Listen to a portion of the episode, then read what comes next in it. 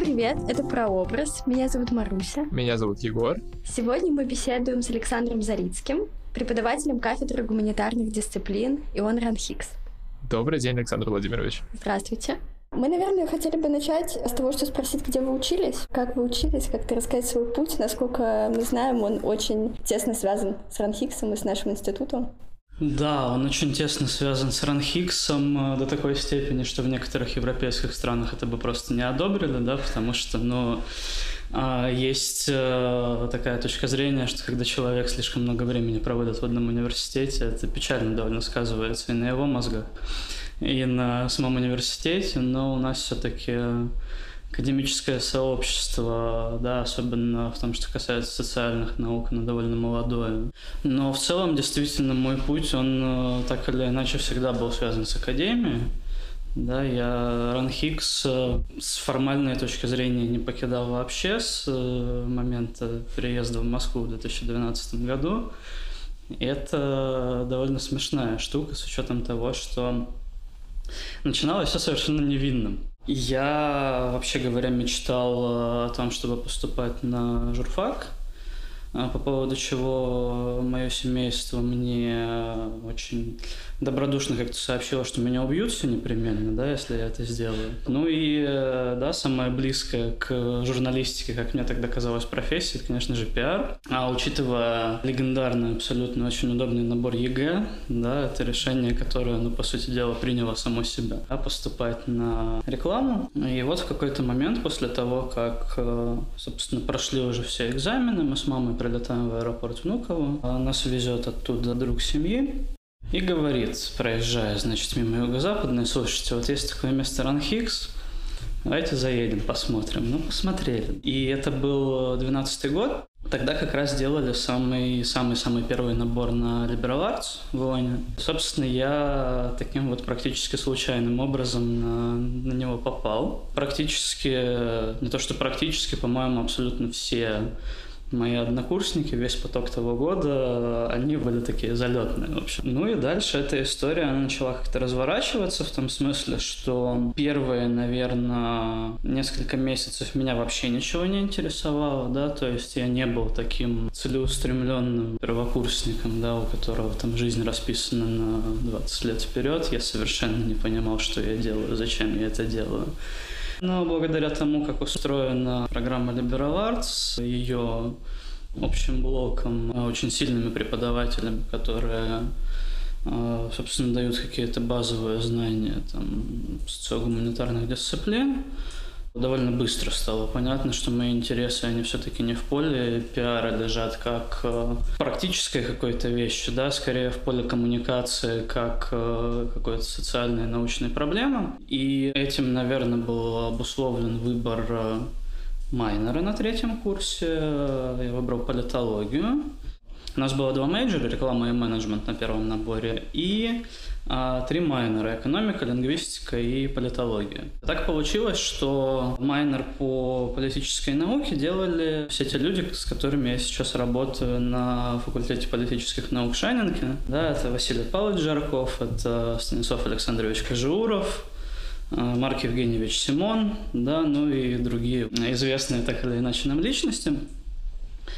И это была, конечно, такая среда, которая была, ну, все-таки более требовательная, интеллектуальная, чем э, э, занятия по мейджору, потому что, ну, пиар – это все-таки такая практикоориентированная штука, там особенно, ну, углубляться в философские какие-то вещи не нужно.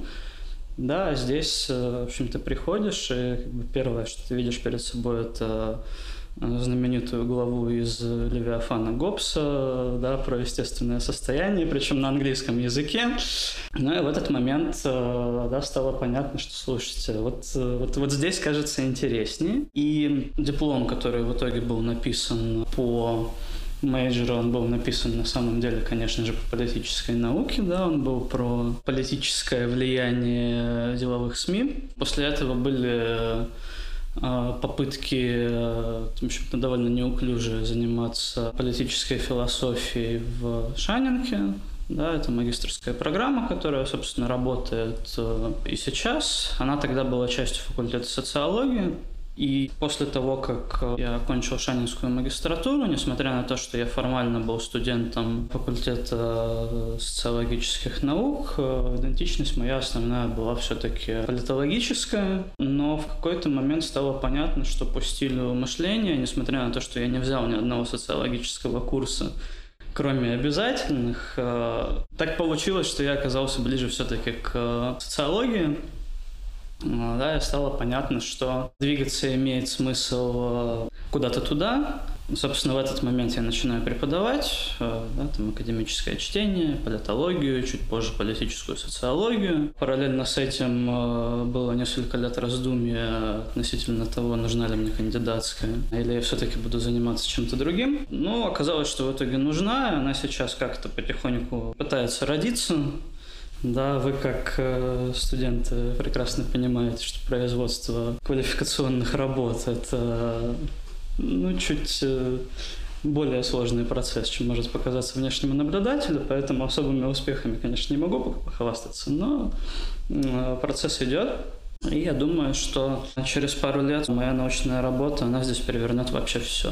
А куда она ушла от деловых СМИ? Она ушла от деловых СМИ к э, общественному мнению как э, политической проблеме. Да, интерес к политической журналистике, интерес к политическому влиянию СМИ, он заменился какой-то момент интересом э, к общественному мнению как явлению. Это та вещь, которой я занимался во время своей учебы в Шанинке в основном. Общественное мнение как э, ну, некоторый политический инструмент, политический феномен, да, в частности, там опросы общественного мнения. И э, плавно, да, в какой-то момент я начал задумываться о том, что вообще говоря, то, что мы называем общественным мнением, и все те вещи, которые мы видим в СМИ, все те вещи, которые мы видим, которые люди пишут в социальных сетях, это все можно назвать одним очень страшным словом, это слово «знание». Знания очень разных типов. И в какой-то момент у меня в голове возник совершенно уже социологический вопрос о том, а как люди в своей какой-то повседневной деятельности, в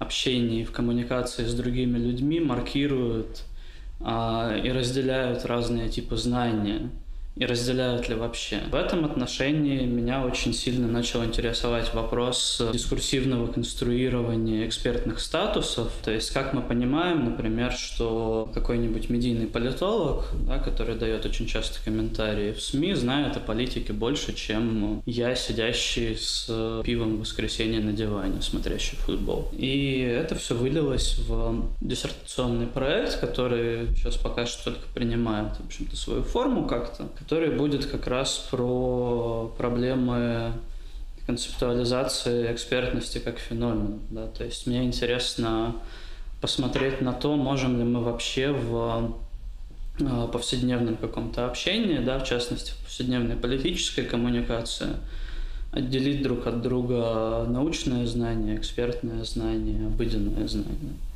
И на нас, конечно, на всех очень сильно повлиял ковид. Пандемия, в ходе которой стало понятно, что экспертам что-то как-то люди, ну, в общем-то, не очень верят. И я, глядя на это на все, сидел и думал, а как должны себя вести врачи, ученые, биологи, вирусологи, для того, чтобы люди перестали думать про вышки 5G, чипы, рептилоидов, билогейцы и так далее. А здесь же явно проблема дискурсивного характера тоже есть. И, э, собственно, сейчас я занимаюсь тем, что потихоньку ковыряюсь в этой теме с помощью очень большой громоздкой неудобной лопаты, которая называется «Социология знания». Ну и периодически что-то такое интересное выкапываю.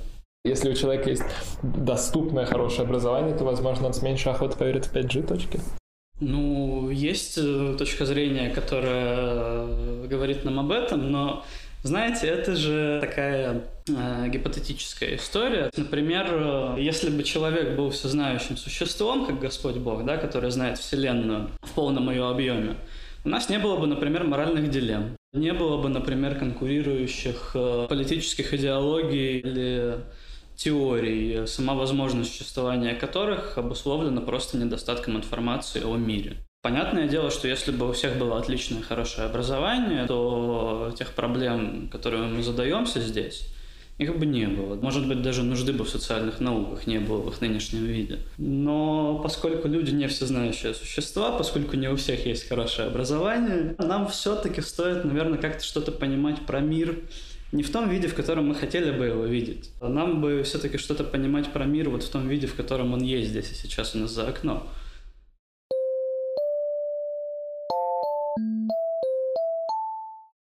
Ну и понимать, наверное, же тоже абсолютно разный контекст. Условно, я могу сидеть дома, а, и при этом я все равно там живу в государстве, мне что-то нравится, у меня есть мнение, но при этом я ну, формально не участвую в политике, не хожу голосовать, мне это не интересно, но я могу высказать какое-то мнение. А есть эксперты, которые должны еще, ну, наверное, с какой-то стороны учесть и мое вот это, и мой вклад, и то, что я как бы в целом живу, и какое-то а, какие-то проблемы имею неочевидные.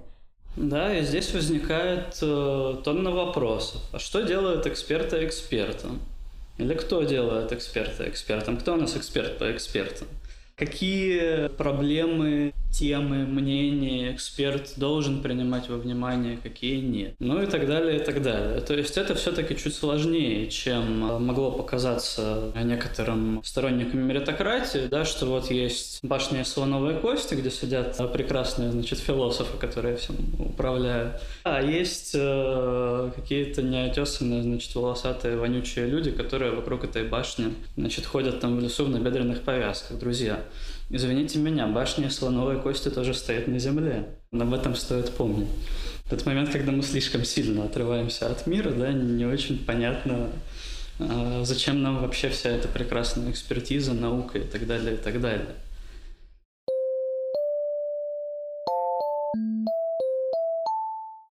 Добивается вопрос, нет ли мысли отчетности бытия? Ну, помните этот э, советский мультик прекрасный «Какой чудесный день, какой чудесный пень», «Какой чудесный я» и «Тщетность бытия». А это просто такая неотъемлемая часть жизни. Мне очень запомнилась э, фраза в свое время твитнутая одним из моих преподавателей лет 10 назад. Никогда невозможно так остро и четко переживать экзистенциальный ужас, как 20 лет, а позже это становится чем-то вроде насморка. Поэтому, ну, да, тщетность бытия, она периодически как-то напоминает о себе, ну, что поделать.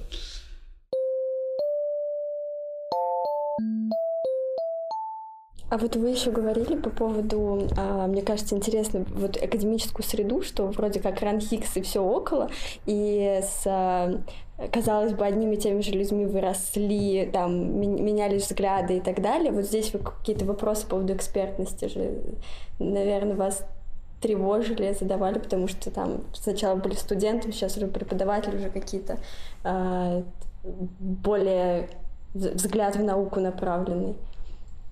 То есть вы как себя вы ощущаете вот в этой роли эксперта?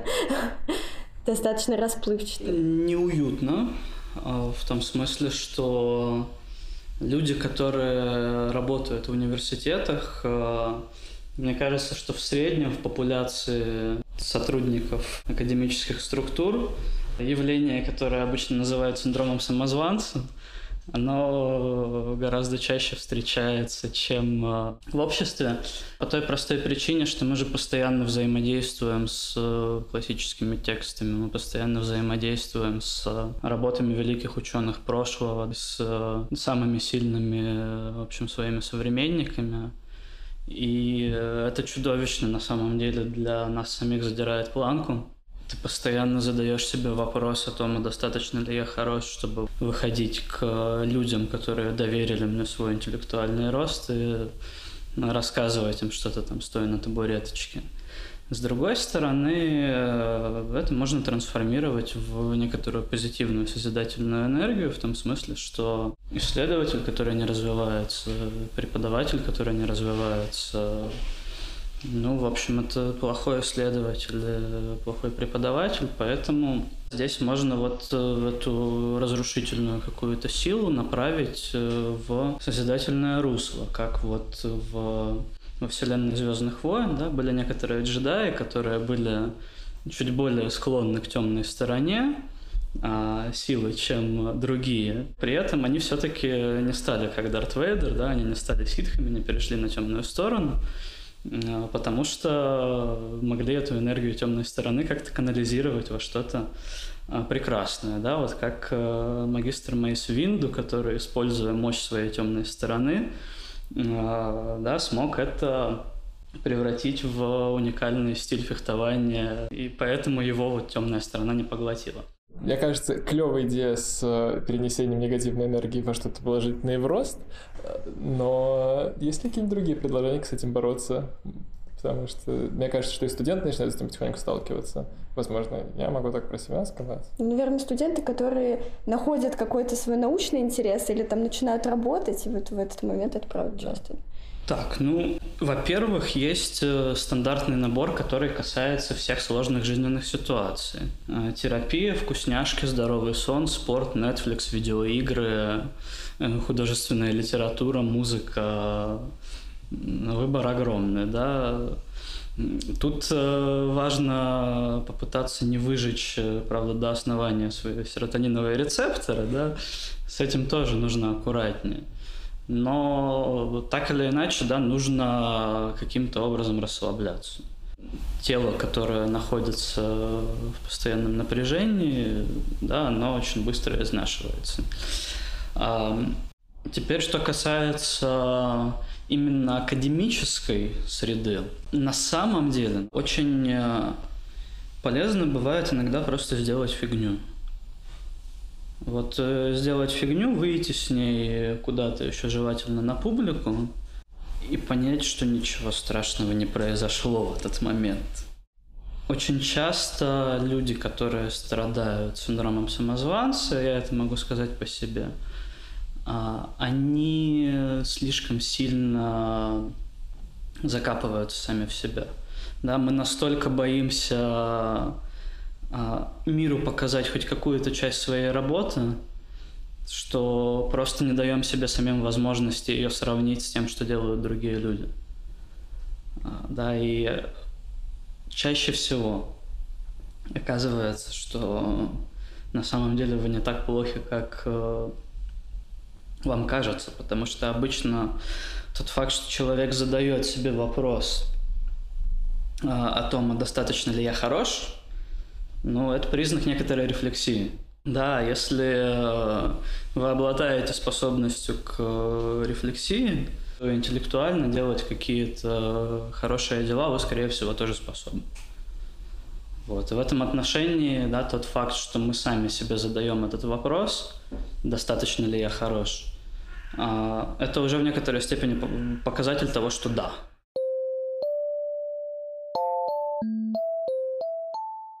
Я хотела немножко к созидательности вернуться и спросить, вот обязательно ли политологу, ну и социологу, ну здесь, может, не так очевидно, социологу, а вот обращаться к окружающей действительности всегда. То есть, да, идеи трансформируются, да, мы там все равно, может быть, там ссылаемся на классиков так или иначе, но вот вам кажется это важно, и плюс еще в, в элементе преподавания именно, то есть как там, от студентов просить, или как анализировать их работы? Связывают они с чем-то повседневным, с тем, что их сейчас волнует? Или...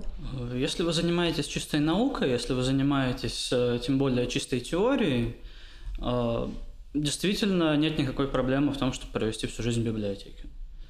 Да, и на самом деле очень многие теоретические вопросы, которые потом помо- помогают решить какие-то практические задачи, они ставятся из чистой теории. Я читаю, там, я не знаю, Макса Вебера, да, я вижу, что он там на 513 странице напрямую противоречит тому, что он написал на странице 502. Так, окей. А, Берем, перерываем всю библиотеку в поисках ответа на этот вопрос. И потом может оказаться, что это нам помогает решить э, какую-нибудь чисто практическую проблему. Да, например, вопрос э, о том, насколько близки должны быть наука и политика. Или наука и преподавание, что тоже, в общем-то, а, да, порождает очень разные мнения. Теперь, если вы преподаватель, особенности, если вы преподаватель бакалавриата, вы не можете не обращаться к действительности. Самое, как мне кажется, большая такая проблематичная особенность э, мышления преподавателей, которые э, где-то совсем в высоких материях, да, с точки зрения студентов, э, она как раз состоит в том, что когда вы имеете дело с абстракциями, да, для того, чтобы объяснить эти вещи людям, которые э, приходят слушать у вас вводный курс, чего бы то ни было, да, вам нужно эти абстракции все-таки как-то приземлять, да, показывать, где у нас вот буквально здесь за окном Маркс, где у нас здесь за окном Дюргейм, Гоббс, э, Вебер, Бурдье, ну и так далее.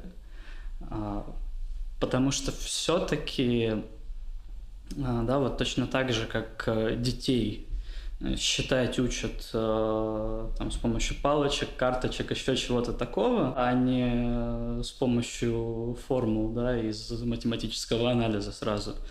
Когда мы имеем дело с общественными науками, которые, собственно, в пределе своей абстрактности могут быть не менее абстрактными, чем алгебра, тоже важно в какой-то момент достать карточки, палочки, да, вот это вот все, и оттуда уже как-то это строить ввысь. Поэтому, когда мы занимаемся преподаванием, э, мне кажется, что мы не можем никак это не связывать с реальностью. В аспирантуре, может быть, можем не связывать, да, там, в общем, людям должно быть уже и так все понятно, но в случае с бакалаврами никак.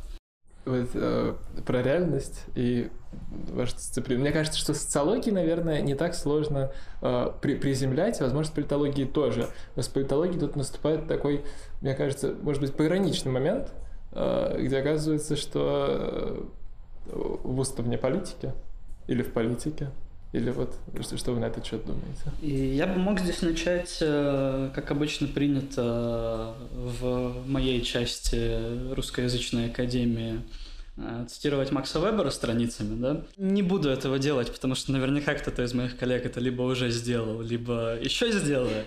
Отвечу несколько иным способом. Друзья мои, у университета есть э, да, традиционно две базовых миссии. Это наука и образование. Когда мы обсуждаем политику в аудитории, мы занимаемся наукой, а не политинформацией. Да, мы в аудитории, когда обсуждаем какие-то политические события, явления и так далее, и так далее, а, мы стремимся в первую очередь ответить не на вопрос о том, хорошо это или плохо, правы ли эти люди, которые делают так или делают иначе. Мы в первую очередь стремимся ответить на вопрос, а как это работает да, как это устроено. После того, как студент вышел из аудитории, зная, как это устроено и как это работает, я не вижу никакой проблемы в том, чтобы студент для себя решал, хорошо это или плохо. Да, но в тот момент, а, когда мы находимся в аудитории, мы что должны сделать? Понятно, что мы свою политическую, идеологическую позицию – не можем, входя в корпус на проходной сдать охраннику, повесить на гвоздик, потом забрать в конце дня. Так не бывает. Да, но что мы можем делать в аудитории, это включать, собственно, вот э, эту прекрасную вещь, которая нам всем доступна, рефлексию, и э, задавать себе вопрос. Вот я сейчас э, это хочу сказать из позиции политически ангажированного гражданина, или из позиции ученого, который хочет в чем-то разобраться. В позиции политически ангажированного гражданина нет ничего плохого. Но просто аудитория, она предполагает э, несколько другой формат взаимодействия. Собственно, то, что в традиции интерпретации Вебера, не могу удержаться, называется свобода от практических оценок. Когда мы задаем в первую очередь вопрос, как это работает, отвечаем на вопрос, как это работает. Если же в аудитории кто-то начинает проповедовать, а, это означает, что в этот момент у нас начинается дикий запад. Все равны, каждый сам за себя. Если мы продолжаем в аудитории заниматься наукой, это означает, что нами в этот момент э, руководит логика, корректная аргументация и четкие интеллектуальные стандарты. А, очень многие а, идеи, которые мы с э, моими студентами рассматриваем в аудитории, когда говорим о политике, мне лично не нравятся. Но это не повод э, для меня их как-то исключать из программы или э, озвучивать это студентам в том ключе, да, что вот смотрите, как плохо этот автор описывает действительность.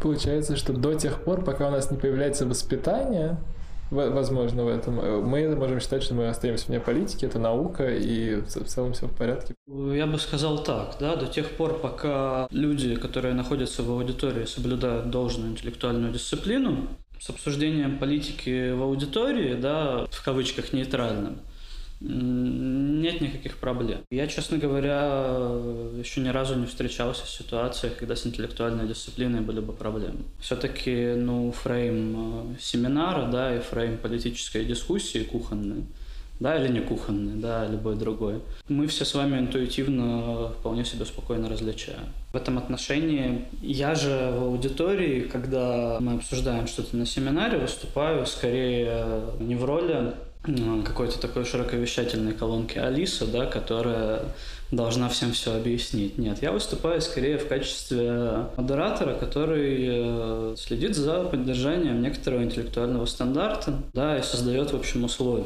для а, разговора. В тот момент, когда мы переключаемся в режим прямой политической дискуссии, да, начинаем вместо науки заниматься выяснением того, кто здесь прав, а кто нет, я не могу больше здесь существовать как модератор. Да? Я становлюсь точно э, такой же частью дискуссии, как и все остальные. И вот такой жанр в университетской аудитории, да, именно в аудитории, да, в пределах какого-то учебного курса, как мне кажется, он не совсем полезен.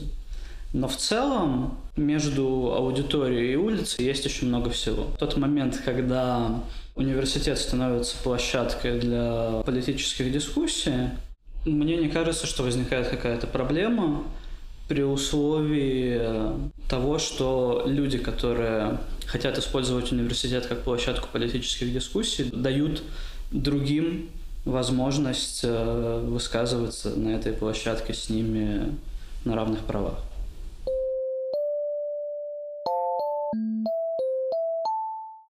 Хотела сказать, что проблема, наверное, начинается, когда мы выходим из университета и берем на себя ответственность. Но здесь уже не про дискурс, наверное. Да, и вот тогда про аудиторию, мне кажется, не знаю, мне, по крайней мере, очень симпатично, э, очень симпатичен формат, например, крит мыши, э, на который мы приходим, и мы можем впустить себе именно ангажированность политическую, но только в рамках искусственно построенных дебатов. И мне кажется, что э, это вполне уместно, и вот насколько это можно, не знаю, воспроизвести, и нужно ли это воспроизводить на уроке политологии, политических теорий. Мы же учимся этому, зачем? Нет, в принципе, до тех пор, пока у этого есть какие-то четкие правила установленные, да, это очень полезный формат, которым можно и нужно в некоторых случаях пользоваться.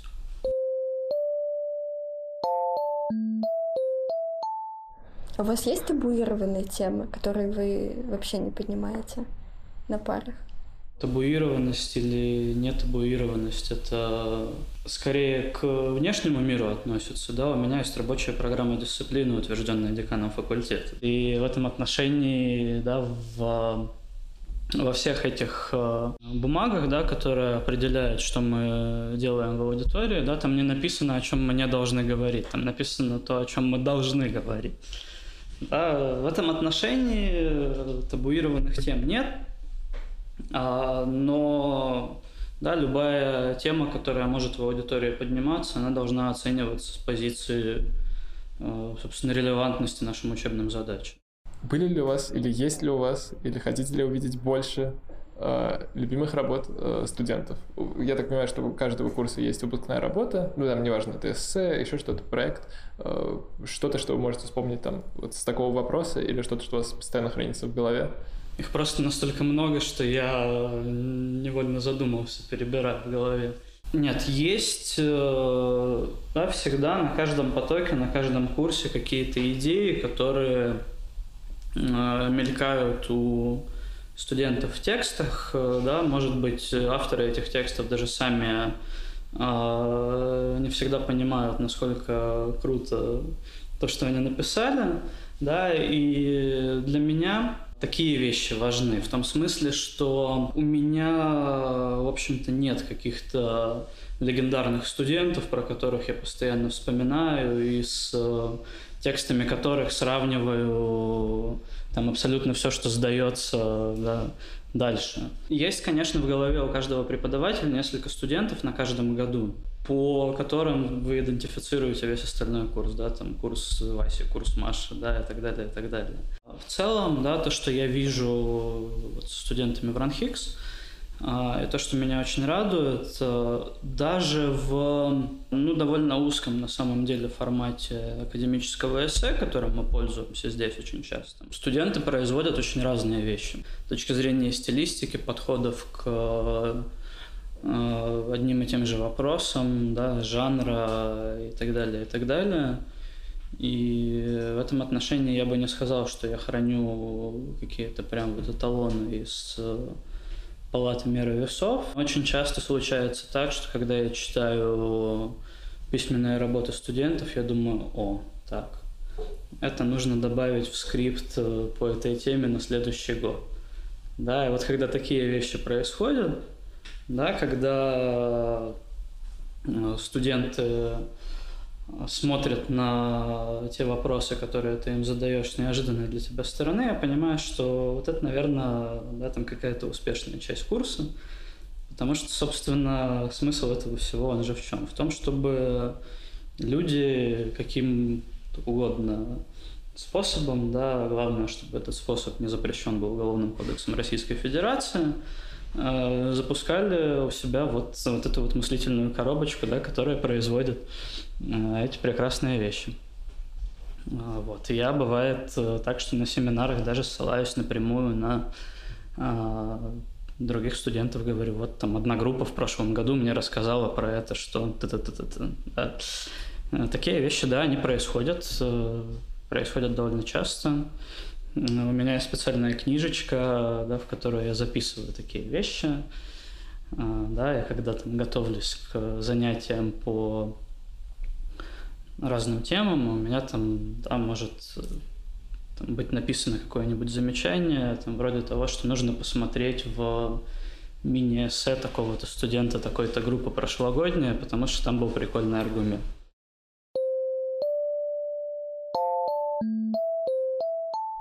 Честно говоря, для меня неожиданное разграничение, э, что курс определяют по студенту, и интересный такой взгляд со стороны преподавателя совершенно для меня не очевидно, честно говоря. Ну, может быть, кстати говоря, это особенность такого бюрократического взгляда, потому что я же успел в высшем образовании поработать и в качестве делающего расписание, перекладывающего в деканате списки человека, и там вот э, вы точно идентифицируете курс по там, дюжине лиц. Особенно сейчас, когда у нас огромные наборы. Это просто иначе не работает.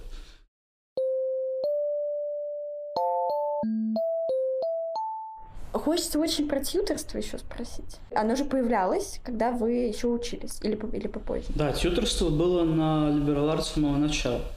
Я слушала недавно подкаст какой-то про образование, и там mm-hmm. упомянули liberal arts, mm-hmm. и просто восхваляли наше тьютерство, что там уже 8 лет эта система mm-hmm. работает, а мы как э, студенты, наоборот, очень неоднозначное всегда мнение слышим. Вот, и хочется спросить ваше, ваше мнение, как, с чего это э, начиналось, как это зарождалось, да, какие цели стояли, и удалось ли, наверное, достигнуть на данный момент.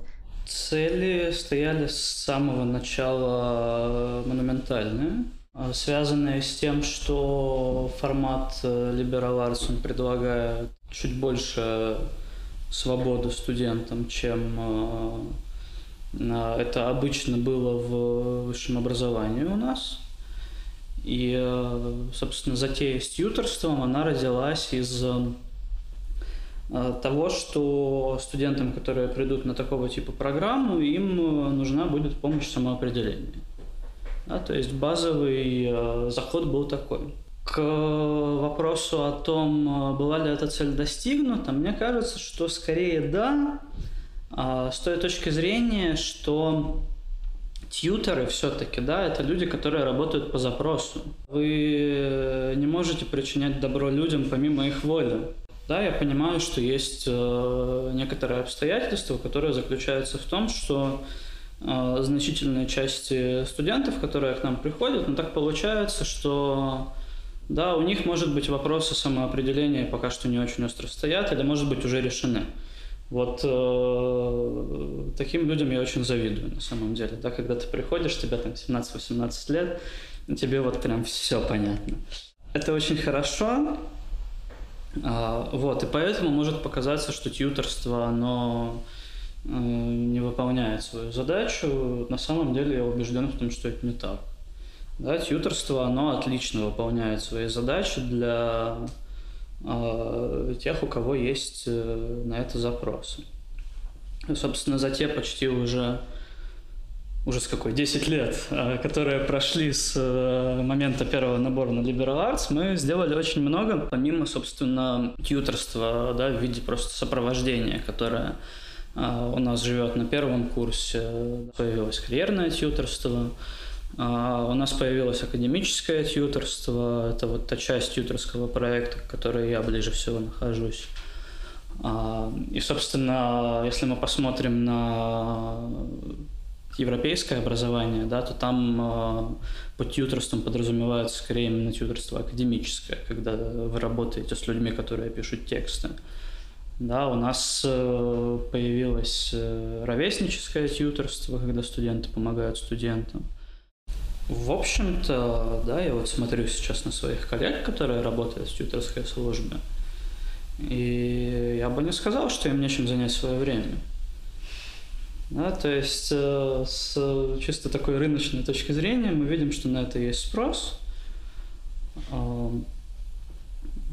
я могу понять э, студентов, у которых противоречивое мнение об этом. Ну, по той простой причине, что да, точно так же, как и с любой вещью э, в этом мире, это может быть не всем нужно, это нормально. Да, но для нас важно было, э, по крайней мере, когда я присоединился к тьютерской команде, э, предоставить эту возможность тем, кому она нужна. И мне кажется, что в этом отношении мы преуспели. Вот. Мы постоянно разрабатываем там новые инструменты работы со студентами, новые форматы. А, очень активно взаимодействуем с Межрегиональной тьюторской ассоциацией. А, там очень большая сеть, это организация, которая проводит постоянно летний университет тьюторства, да, где обсуждаются как раз вопросы, связанные с тем, как э, вообще тьюторство должно дальше существовать как профессия в одном ряду там с... Да, нас постоянно спрашивают, чем вы отличаетесь от психологов, от коучей, да, и так далее, и так далее. На это тоже есть очень разные ответы, но в целом это проект, который работает, да, если бы 10 лет назад а, когда тьюторство на Liberal Arts только запускалось, этот тьюторский проект был в таком состоянии, в котором он есть сейчас, это была бы просто бомба. Вот. Ну, точно так же, как э, и везде, да, мы начинали с малого и, приобретая новый опыт, как-то понимали, в общем, как нам действовать дальше. А если бы вы оказались на пути такого тьюторства, будучи студентом на рекламах связи с общественностью, до еще майнера политологии, как прошло бы взаимодействие с тьюторской командой, так, чтобы, может быть, вы быстрее осознали там потребность политологии или там оказались на самом деле, мой самый первый семестр в Ранхикс на первом курсе, это семестр, хайлайтом которого было взаимодействие с тьютером. У нас э, у всех была первая обязательная встреча, да, а дальше уже нам говорили, ну, смотрите, да, как, как хотите в своем режиме. И я бы сказал, что вот эти вот первые несколько встреч с э, тьютерами, а, а моим тьютером был Евгений Владимирович Миронов, которому я хочу передать очень горячий привет. эти первые несколько встреч, они в принципе заставили меня задуматься о том, что в этом мире можно чем-то интересоваться. Да, и мне кажется, что в этом отношении тьюторство, да, в моем случае, оно выполнило свою функцию на все 150%. Да, потому что позволило мне переключиться из э, такой пассивной позиции, когда ты приходишь в университет, садишься и говоришь «учите меня», да, в позицию, ну, если не сразу активную, да, то, по крайней мере, в позицию, в которой я начал какие-то вопросы задавать себе и миру. Вот. И в этом отношении интерес к э, политической науке, к социологии, он не мог бы, наверное, возникнуть вот э, без этих там первых нескольких встреч. Мне просто кажется, что вы говорите про помощь тьютера в этом, но у меня ощущение, что, опять же, как только как студента, э, что, что вот этот формат семинаров, постоянных домашних работ, э, этого углубленного чтения и, и других штук, свойственных нашей программе, mm-hmm. он как будто подталкивает нас именно этим и заниматься, чуть быть активнее, потому что ощущение, что, возможно, это какое-то противодействие немного залетным студентам, которые оказались по некоторой случайности, показать, что это отличается от того, что мы привыкли слышать, потому что даже я, поступая, ну, не имел представления, что, оказывается, нужно слушать непотоковые лекции. Поэтому э, вот ощущение, что liberal arts, э, может быть, сокращает чуть работу тьютером э, и тем самым показывает, что тут, тут активность, вот, тут можно заговорить, тут можно еще что-то, мы открыты, мы слушаем, а, а может быть делать что-то еще, поэтому не знаю, как, как будто это защищает тьютеров от лишних вопросов. Кажется, что это должен быть какой-то закономерный процесс, когда человек приходит в университет, он, он непроизвольно, как будто среда должна на него так повлиять, чтобы он заинтересовался. И это э, тоже в большой степени и как будто бы задача преподавателей. Но просто клево, чтобы появились еще тьютеры, потому что это, ну как, такая скорая помощь, ты знаешь, к кому обратиться, потому что когда ты во время лекции даже, может быть, потоковой или семинара, или там прочитал что-то по, э, или там вот нам советуют выставки uh-huh. на семинарах, это вообще супер. Ты о чем-то задумался. Признаюсь, я никогда не ходил к тьютеру, э, но всех всячески агитирую, поэтому я не могу рекламировать с чистой душой. Я ходила, но у меня была э, Женя, прекрасная девушка, но она была и, собственно, сейчас в магистратуре, она очень-очень уставала. Я вообще не представляю, как она находила время, чтобы с кем-то вообще общаться еще дополнительно. Она очень у меня поэтому образ сложился именно, что все, все очень сильно устали. устали да. Есть такая проблема. Ну, так бывает, когда вы очень э, да, хотите воплотить в жизнь какую-то идею, да, и вам это иногда может хотеться сделать э, быстрее, чем у вас появляются ресурсы, чтобы это сделать. Это то, что Сергей Эдуардович Зуев в свое время назвал болезнью роста. Мы, собственно, это выражение очень часто с коллегами вспоминаем, потому что это, ну, как бы очень, очень точная формулировка, как мне кажется, да, и мы все-таки, ну, Академии, да, в ее нынешнем виде не очень много лет. Вот. А Институту общественных наук и факультету Arts еще меньше лет. Да, поэтому, в общем-то, болезни роста, они периодически дают все еще о себе знать. А, это абсолютно нормально. Да, мы работаем над этим и каким-то образом решаем это, но действительно в этом смысле, в смысле создания среды какой-то, где вы можете начать как-то более разнообразно, более качественно мыслить, да, собственно, весь смысл бакалавриата, он в этом.